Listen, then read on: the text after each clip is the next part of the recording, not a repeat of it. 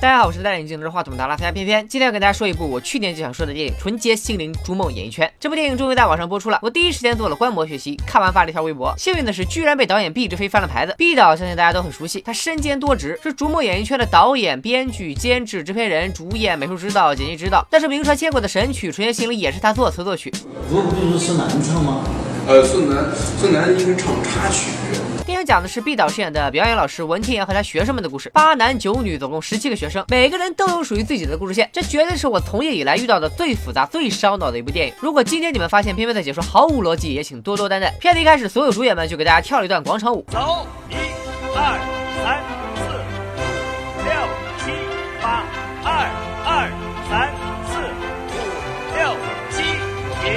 我真的很心疼毕导，他为这部电影付出了十一年，结果你们这些主演居然连个广场舞都跳不整齐。还有这姐妹的身材，仿佛是在揭秘这部电影之所以没拍好，是因为剧组把经费都花在了伙食上。不过他似乎并没有自知之明。我的身材你有吗？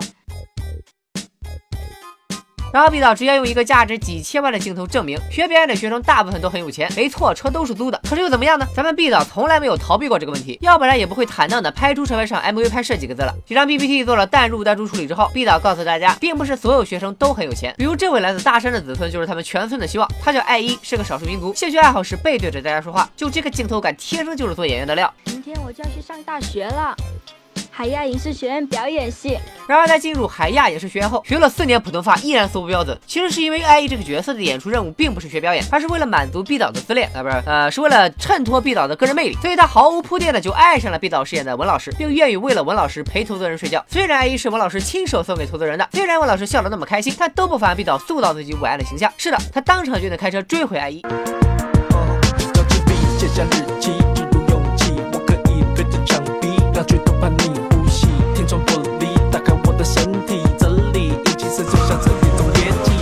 文老师一个漂移堵住了投资人的车，艾依和投资人居然都是从副驾驶下来的，这信息量也太大了吧？他不要在意这些细节。最后文老师还是成功救下了艾依。另一条线，一个叫小雨的男同学在公园练早功的时候，为了救一个老奶奶，大清早的就被酒驾的货车司机无情的夺去了左腿。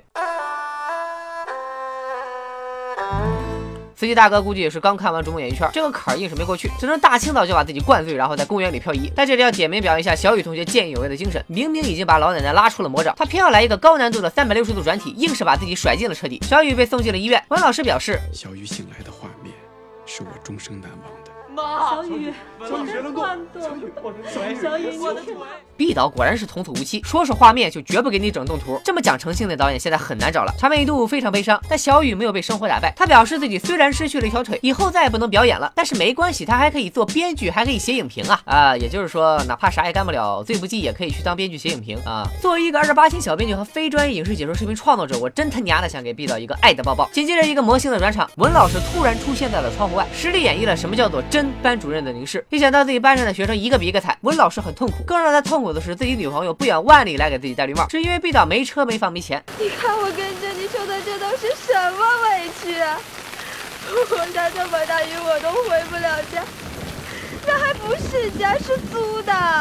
毕导辛辛苦苦把最好看但也是最没演技的演员安排给自己做女朋友，当然不会这么轻易的分手。但是他俩和好还要归功于另一个学生程烨，这哥们儿被一个叫玉姐的富婆包养了。于是程烨拿着玉姐的钱泡到了女同学家一，很快他良心不安，决定和玉姐分手。后来玉姐的老公发现自己被绿，找人威胁程烨。危急关头，程烨没有打电话报警，也没有打电话给父母，而是选择向文老师求救。可见文老师平时和学生们的关系是多么的和谐。但文老师来了就被坏人咔咔一顿捅啊！按照这种捅法，文老师应该早就嗝屁了才对，但他并没有，而是靠着主角光环坚强的活了下来。最后前前女友被他见义勇。为所感动，两人重归于好。毕导见识，趁热打铁，给自己加了场吻戏。是的，照毕导的话，娱乐圈如此黑暗，给大家呈现了那么多潜规则的画面，但最后却只有他自己实打实的获得了吻戏一场。说到潜规则，咱们再来看看另一条线。这个精壮敦实的女孩叫做冷成风。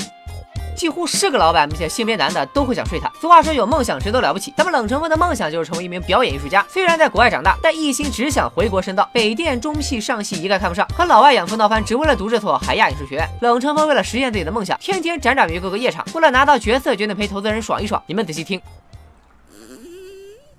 毕导细心的在中间插了一个有味道的音效。虽然最后投资人因为实在下不了口拒绝了冷春风，但这一声铿锵有力的屁响是导演毕志飞对现实社会的抨击。他想借此告诉观众，在梦想面前，尊严有时候就像个屁。随着魔幻现实主义的表现手法，在这部逐梦演艺圈里还有很多，例如另一个学生肖玉去剧组打工，你根本弄不懂这个剧组到底在拍啥，围着一台三轮车拍了三天，而且每天拍两秒钟就收工。开始，停，收工，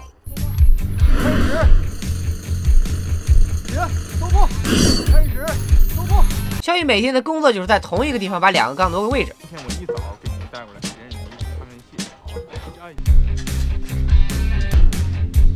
终于，肖玉得到了剧组领导的赏识。你还真能吃苦，难为你了。现在好多年轻演员可娇气了。没有多少东西吧，台词上也不守规矩。这里注意，我放的就是原片，并没有后期加速。毕导为了节约大家时间，如此用心良苦，就问你们感动不感动？还有一个学生交了个外地女朋友，你们猜毕导是怎么表现这段异地恋的？一个校门口的场景，配上字幕周五，旁白说去了就代表去北京了。然后同一个机位，同一个场景，配上字幕周日，旁白说回了就代表回学校了。再比如毕业汇演，算了，这个我就不说了，大家一起欣赏一下吧。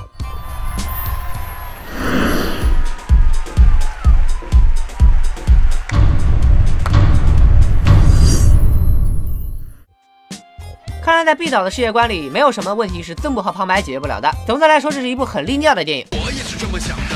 吐槽归吐槽，下面偏偏还是要来和大家正经的分析一下，为什么大家会觉得这部电影烂。首先，所有演员的演技都不在线，也不知道毕导在这么多高校里费尽心思逼看了所有有演技的新人，是不是想表达对现代教育问题的抨击？其次，毕导太贪心，想要往一个半小时的电影里塞进十多条线，分给每个角色的时间必然就只有几分钟。作为一个第一次拍电影的导演，根本就没有能力把每个角色都塑造的完整，这样显得每条故事线都跟上厕所似的，来也匆匆，去也匆匆，让观众看得云里雾里。第三，就是一些手法的滥用，比如旁白和字幕。因为上学的时候听老师说一部电影能用画面表现的就不需要用台词，能用台词表现的就不需要用旁白，能用旁白表现的你还非得加一行字幕，这不是脱了裤子放屁吗？所谓的旁白，所谓的章回体标题，所谓的多故事线群像戏，所谓的重复场景、重复镜头、后期加速，根本就是导演剧作能力不足的表现。少拿个人风格当幌子，也少拿大师前辈的作品当例子，更别说是什么对电影行业的尝试和探索。想学会跑之前，是不是得先学会爬呀？另外，电影还有一个很大的问题，就是剧情非常的不真实、不接地气。我这今天不是拍了一个广告吗？这拍的有点晚，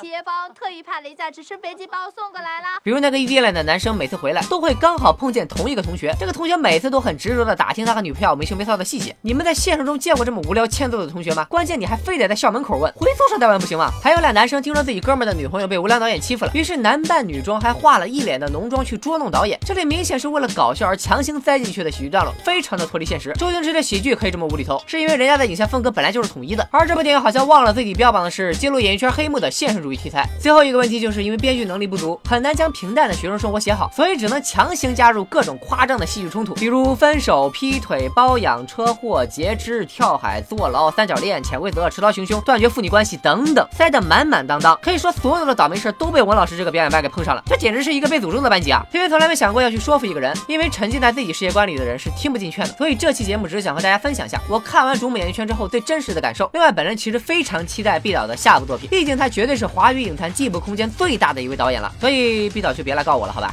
爱你哦，拜了个拜。逐梦逐梦逐梦演艺圈圈圈圈圈圈圈圈圈圆圆圈圈，天天年年天天的我，深深看你的脸，生气的温柔，埋怨的温柔